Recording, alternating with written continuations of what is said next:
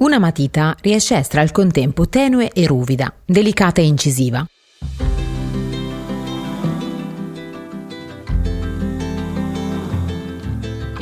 Margherita portava addosso questo soprannome da sempre e le calzava alla perfezione. Di lei e della sua famiglia me ne ha parlato una collega un giorno che ragionavamo su storie che avessero a che fare con territori aspri.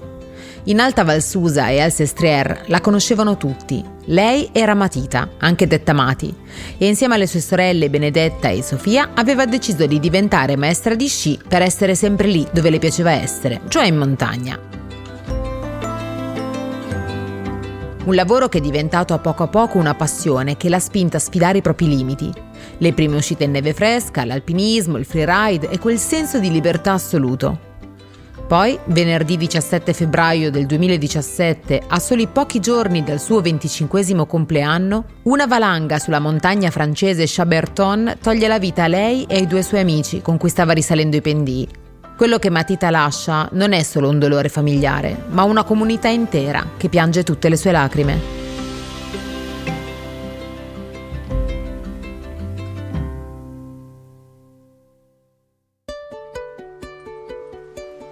Quando ci infortuniamo, compare un segno sulla nostra pelle, un livido.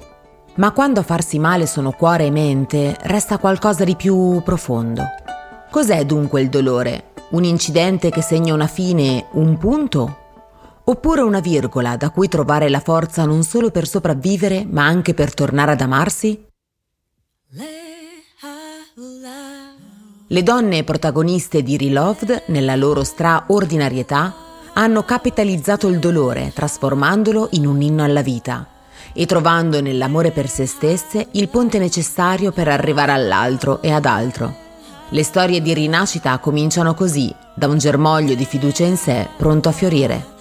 Sono Sara Canali e questo è Reloved, un podcast di Piano Zero Media.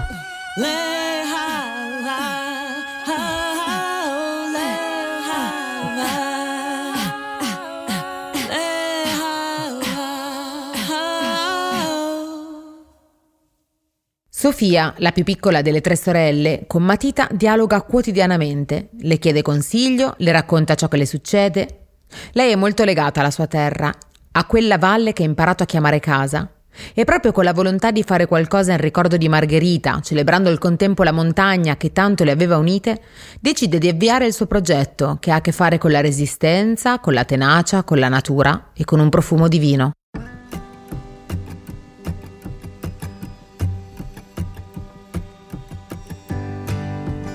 Allora, Sofia, che giorno era questo venerdì 17 del 2017? Ti ricordi la giornata in cui è cambiato tutto?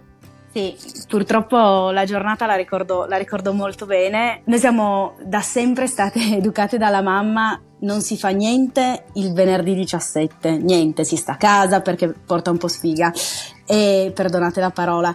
E in realtà quel venerdì 17 è stato terribile. Io non, ero a Pinerolo e sentivo in realtà nell'aria sembra, sembra, quasi una cosa inventata, ma, ma, non lo è. C'era qualcosa di, di strano, di diverso. Non, do, io dovevo partire per andare a fare una cosa in Spagna e, e dicevo, ah, mi sento bene, non mi sento bene. Chiamo Marghe perché Marghe eh, Margherita è la mia sorella più grande, il mio punto di riferimento, dico ma la sento prima di partire, prima di questo viaggio, non mi rispondeva, non mi rispondeva, eh, una bella giornata, dico ma sarà mica andata a fare una gita, sento mio papà che era in montagna e dice sì Marghe è partita, è andata a fare una gita con Antonio, dico ah ok, dove? Ah non lo so, non ho capito bene, eh, provo di nuovo a sentirla, non risponde, non risponde, quando alle 5 e mezza mia mamma decide di, di andare a vedere cosa, cosa potesse essere, essere successo perché scopriamo scopriamo che Marga era andata sullo Shaberton con due, con due amici.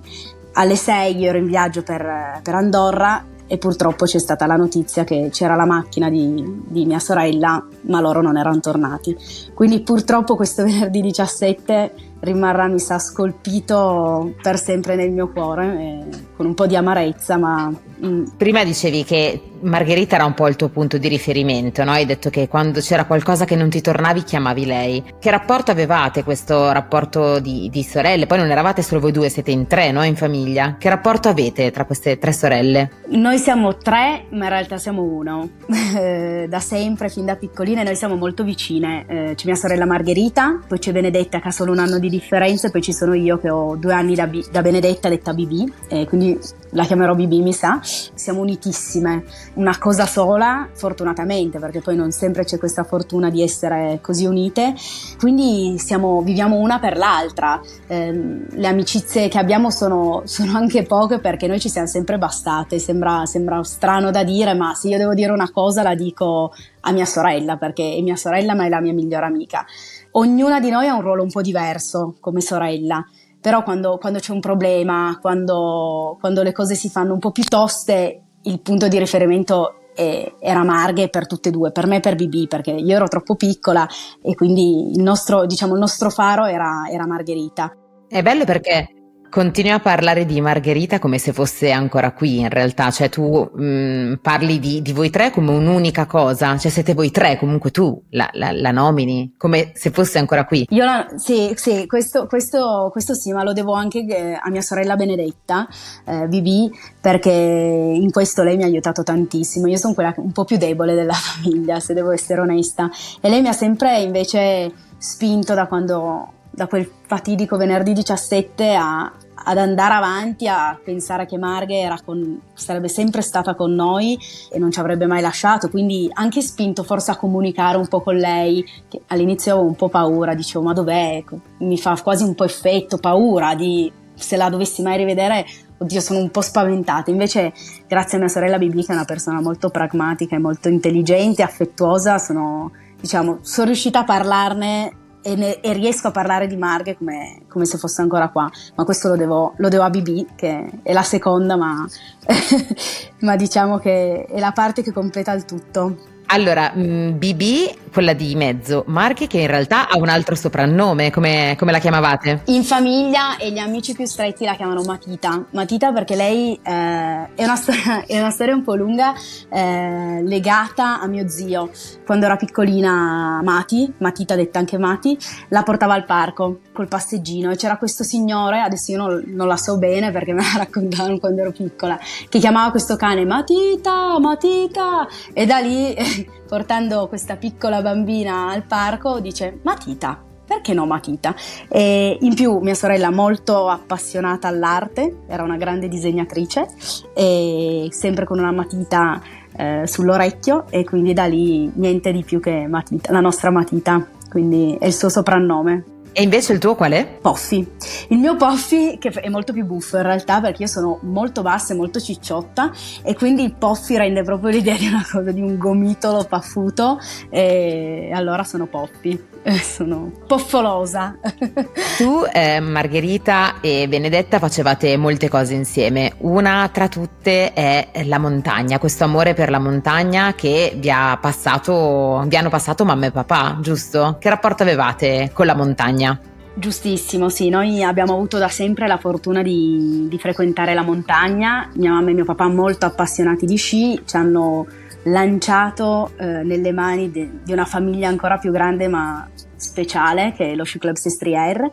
E da lì è partito tutto l'amore che abbiamo, eh, abbiamo avuto la fortuna di avere per lo sci, eh, uno sci molto pali, agonismo, gare e poi diciamo che ci ha, ci ha, portato a diventare maestre, eh, maestre di sci, tutte e tre siamo maestre di sci. E la montagna da sempre, quei venerdì dove si partiva e si andava tutte e tre a sciare, è qualcosa, è qualcosa, di speciale che forse ci ha unito ancora di più, ci ha levato da mille, mille pasticci che magari poteva portare, che poteva portare la città, quindi siamo molto affezionate alle, alla nostra montagna e dobbiamo ringraziare i nostri genitori che ci hanno permesso, permesso a tutte e tre di farlo. E di questo io ne sono assolutamente fiera e orgogliosa perché appunto senza, senza, la montagna una parte di me non ci sarebbe, anche perché io ho vissuto in montagna, quindi Sofia, però a un certo punto Margherita si appassiona alla montagna in un modo diverso rispetto a voi, si avvicina in un modo nuovo. Cosa succede? Lei in realtà è affezionatissima, come dicevo prima, allo Sci Club Sestriere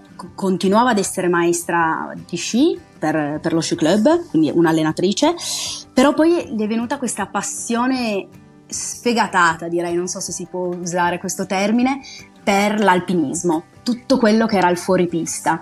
E pian piano, pian piano, una prima gita col papà, perché la prima gita l'ha fatta col papà, grande appassionato anche lui di scialpinismo, ha incominciato a intraprendere questa strada meravigliosa della, della montagna e del fuoripista, che in realtà mh, è molto, molto simile a quello che è in pista, ma è una cosa molto più grande, la faceva stare tranquilla, eh, si sentiva proprio nel suo mondo, mi raccontava di queste cose che per me io non capisco affatto perché io non sono tanto appassionata invece a quel lato lì, mi piace tantissimo ma è una cosa molto faticosa e, e invece lei proprio passo dopo passo ha intrapreso questa strada direi meravigliosa dello, dello sci alpinismo. Sì. Diventando anche un atleta perché poi è cominciato ad essere sponsorizzata, ha cominciato a fare uscite un po' più impegnative. Esatto, ho incominciato ad andare prima sulle cose, diciamo, montagne un po' più difficili nei, vicino a casa, poi è andata in Islanda. Eh, è andata in Norvegia e poi lì è un, come in tutte le cose,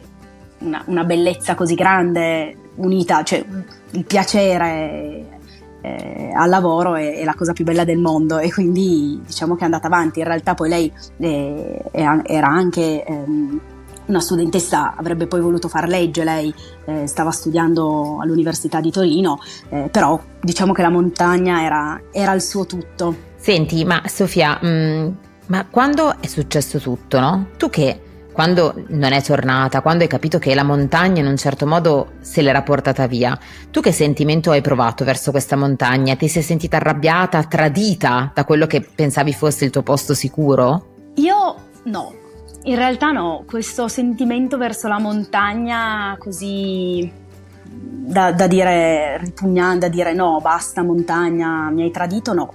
Eh, non, non ce l'ho mai avuto, sicuramente il sentimento di rabbia c'è stato, c'è ancora, ancora, ancora adesso, ma non, non, per la montagna, o meno sì, c'è anche per la montagna, però eh, in realtà è quello che, che, mi ha fatto, che mi ha fatto star bene, un pezzo, un pezzo del, del, del, mio essere, io senza la montagna non riuscirei a stare ed è quello che alla fine poi ha legato ancora di più noi tre sorelle, ci ha fatto appassionare, ci ha fatto divertire. Quello che io provo in realtà è un po' di rabbia, ma rabbia forse umana, non, non nei confronti di, della montagna in sé, rabbia sbagliata un po' per mia sorella, nei confronti di mia sorella, eh, mi hai abbandonato, mi hai lasciato, nei confronti più, più personali che, che, per la montagna. Sicuramente vedermi ogni volta eh, lo Shaberton eh, lì davanti agli occhi, perché poi è quello che ho, è una cosa che mi, delle volte mi fa un po', un po', tristezza, un po' paura, un po' rabbia, ma rabbia non verso la montagna, rabbia eh, verso quello che è successo, verso il fatto, verso l'accaduto di non aver più mia sorella. Eh, in, real- in, realtà la montagna non ce l'ho con lei perché l'ha fatta star bene, eh, le ha fatto fare quello che più le piaceva e, e quindi fino, fino, ai suoi anni ha vissuto, le ha dato tutto e quindi non posso avercela con lei. Sofia, voi siete cresciuti in una valle che è la Val Susa, una valle che alle cronache è conosciuta per essere una valle combattiva, resistente, resiliente. Perché è una valle che combatte secondo te la Val Susa? Ma la, la Val Susa combatte da, da sempre, forse eh, noi siamo un po' più su di quella Val Susa che combatte in realtà. Eh, in realtà poi abbiamo quella montagna, quello Shaberton che ha avuto mille battaglie, forse il simbolo della, della, nostra alta Valsusa. Più giù verso, diciamo, verso Chiomonte, verso la Sacra di San Michele, ci sono state altre battaglie. Chi c'era prima di me ha combattuto tanto. È una valle che ancora adesso combatte tanto, eh per tutti i fatti che, che ci sono mm, moderni, dalla TAV eh, a, tutte, a, tutte, le cose, una valle che ne ha sempre una, però un po', un po come, come, forse le persone della, del posto eh, si riesce sempre a trovare una soluzione e, e, ad andare avanti a rimanere la Valsusa.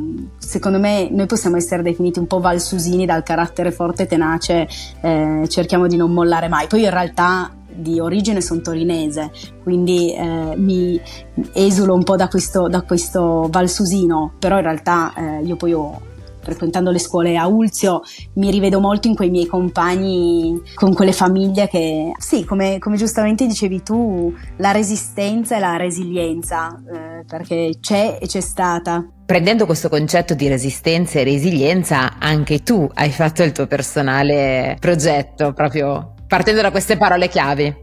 Sì, direi che il, la base del mio progetto è proprio resistenza, eh, in, tutti, in, tutti, i sensi, resistenza eh, a partire dal, dal, dalla base del mio progetto perché è una cosa assolutamente estrema ed assurda, ma anche resilienza perché anche lì ci vuole sempre, è una cosa, vanno molto bene assieme resistenza e resilienza.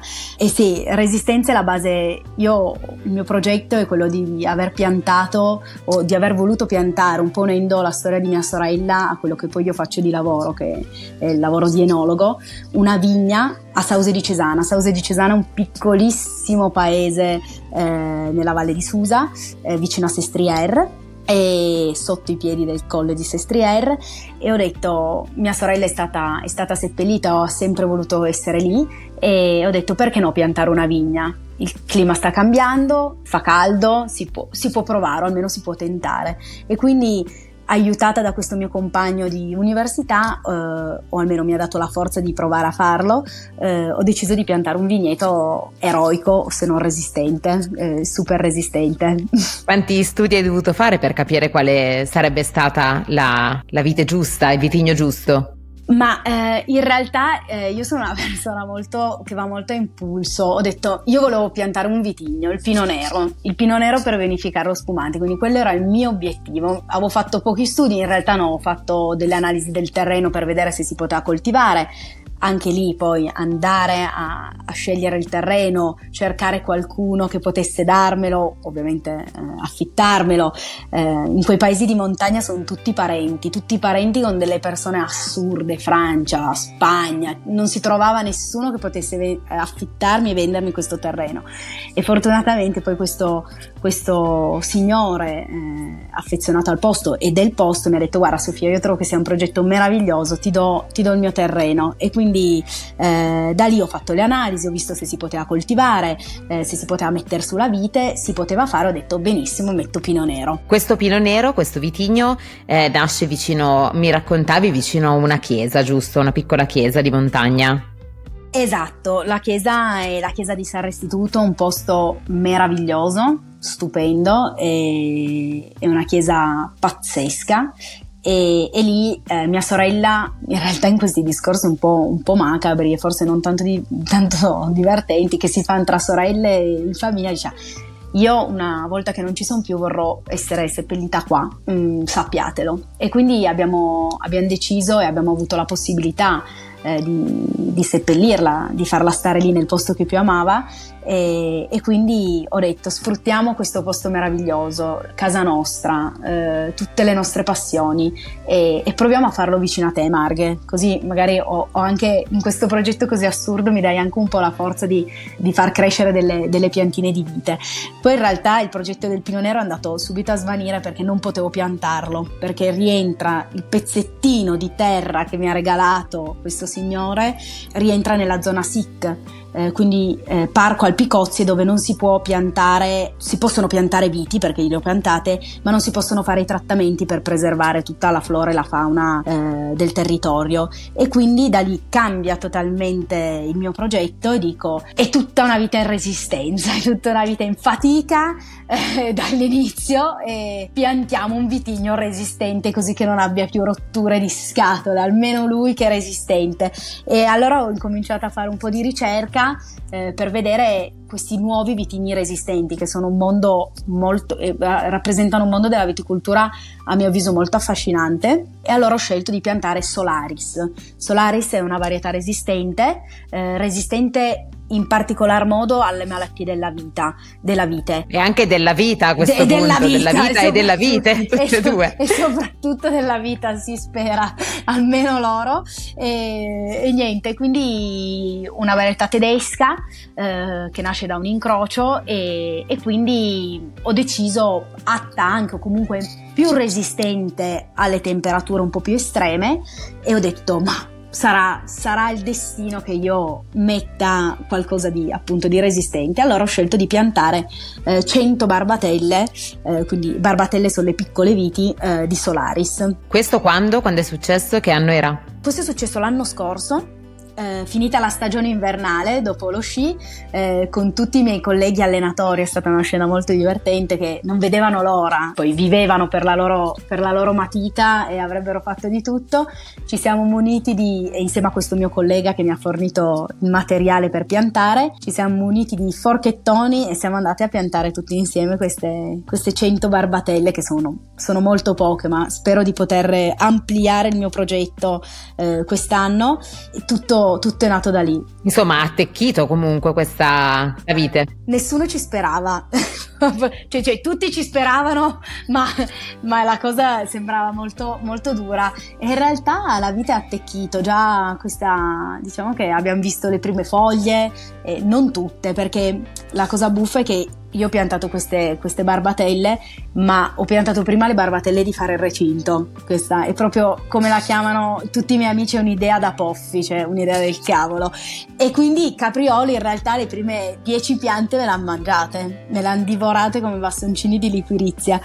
E quindi sono arrivata in montagna per andare a vedere le piantine, niente, dieci erano tutte mangiate, dico no, il recinto.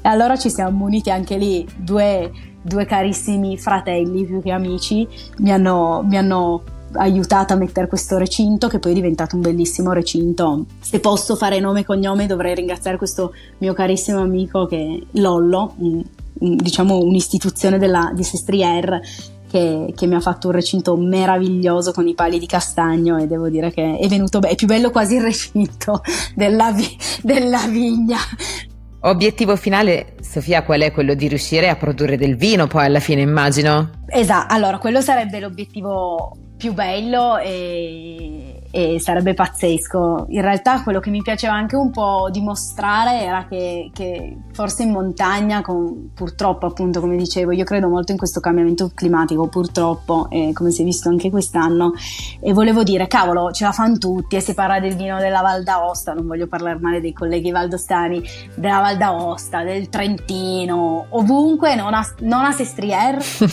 2000 metri in realtà dico adesso facciamo qualcosa perché verrà qualcosa. Quindi sì l'obiettivo sarebbe fare del vino non so quanto non so quante bottiglie probabilmente, probabilmente due però sarebbe, sarebbe, una bellissima soddisfazione. Per me e mi sa per la, per la mia matita e mi piacerebbe tanto anche perché poi Ogni mia piantina ha un nome, ogni mio amico, diciamo i più cari, sono venuti a scegliersi la piantina e quindi ogni piantina ha un'etichetta con il nome che ha voluto dare il mio, il mio amico, ogni, ogni, amico. E quindi sono affezionati se la vengono a, a vedere, a bagnare, per, all'impianto venivano a vederla, no la mia, no ma guarda che non hai fatto, facciamo il lavoro, leviamo, le, i, leviamo l'erba. E quindi alla fine è un progetto comune. Eh, questo podcast si chiama Reloved no? e cerchiamo di capire qual è stato il momento in cui una persona, dopo un incidente, qualcosa che l'ha fatta soffrire, trova la, il modo per tornare ad amarsi.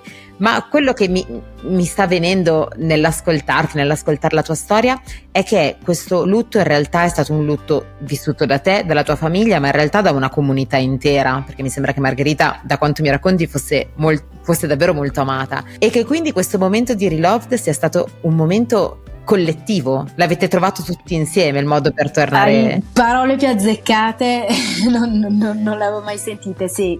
Eh, la, for- la, fortuna, nella sfortuna la fortuna è essere stati circondati da amore. Eh, sembra, poi sembra banale, ma non lo è affatto. E in queste situazioni forse avere gli amici che che ci sono sempre. Eh, devo dire che in questa situazione noi abbiamo tre amiche speciali che forse senza di loro amarsi sarebbe forse stato impossibile. E sì, è stato, è stato proprio un qualcosa che ha A mio avviso, poi sì, Mati era, era, nel cuore di tutti, era un sorriso unico e quindi era difficile non, non accorgersi di lei. Quindi ha colpito, ha colpito nel cuore ed è stato un sostenersi a vicenda, in famiglia, non, non ci si poteva far vedere giù, no? Era, non, non potevi e quindi questo ci ha aiutato tanto. Io sono una persona che un po', un po' deboluccia e invece vedere gli altri che no, sorridono, che dicono figo, facciamo, andiamo. In primis mia sorella, ovviamente Bibi, che, che mi diceva ma no, ma facciamo, andiamo. E mia, ci ha dato, ci ha dato tantissima forza, forza, forse me lo dice sempre mia mamma, la fortuna stati, è stata aver tanto affetto intorno perché perché ti fa, ti fa, capire che poi ti fa rivivere in un certo senso una vita nuova, una vita diversa, una nuova Margherita, una, una vita con lei in un modo diverso. Quindi sì, assolutamente. Forse questa, questo dolore così forte, penso poi nel cuore di tutti, ha dato la forza a tutti di andare, di andare avanti. Bellissimo. Ma quindi questo possiamo ipotizzare, immaginare e tirare a indovinare che questo vino si chiamerà Matita? il, vino si chiama, il vino si chiamerà sicuramente Matita e in realtà eh, appunto perché, perché, l'unione fa la forza, questo, questo, mio, questo caro amico di mio papà è stato diciamo un punto fermo eh, per la mia istruzione da maestra di sci. Eh, un giorno mi ha detto eh, mi dici, mi mandi la posizione, lui un, un, un, cesanese doc, mi mandi la posizione del, del, del, vigneto, poi appunto definirlo vigneto, però chiamiamolo così, del vigneto Matita. E dico sì certo, perché voglio andare a salutare Marghe e a vederlo. Mm, il giorno dopo vado e mi aveva fatto questo, questo bellissimo cartello in legno scolpito con scritto Vigna Matita. E allora da lì è stato non ci avevo ancora sì avevo pensato di chiamarlo Matita però da lì eh, non, si va, non, si va, indietro quindi sarà sicuramente il vino Matita. Speriamo di darle qualche bottiglia da bere anche a lei su. E allora noi aspettiamo di fare un brindisi esatto, con esatto. il vino Matita. Sper, speriamo speriamo tutti. Sofia grazie mille per averci portato con te in questo viaggio per averci portato in Valsusa per averci portato nella nella tua storia e in questo bellissimo progetto uh, che stai portando avanti. Grazie, grazie a te per, per avermi diciamo, fatto rivivere questa, questa, tristezza ma questa bellezza alla fine perché poi eh, si va avanti ed è, ed è, una gioia aver Marghe qua, una, la nostra matita con noi, mi fa piacere. I want parade, I want music, I want confetti. Io sono Sara Canali e questo è Reloved, un podcast di Piano Zero Media.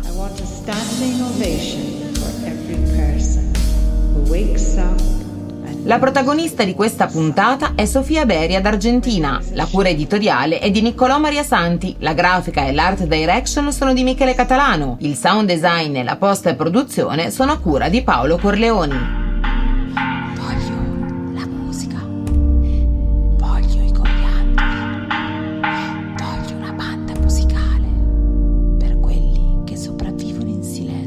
Ringrazio inoltre il contributo fondamentale di due artiste. La sigla è composta e cantata da Maddalena Ghezzi, la conclusione è stata composta da Cecile Well.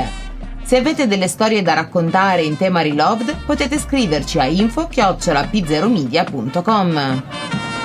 Je veux une parade. Je veux de la musique. Je veux des confettis. Je veux une fanfare. Pour ceux qui survivent en silence. Je veux une ovation debout. Pour chaque personne qui se réveille et se dirige vers le soleil, quand une ombre les tire vers.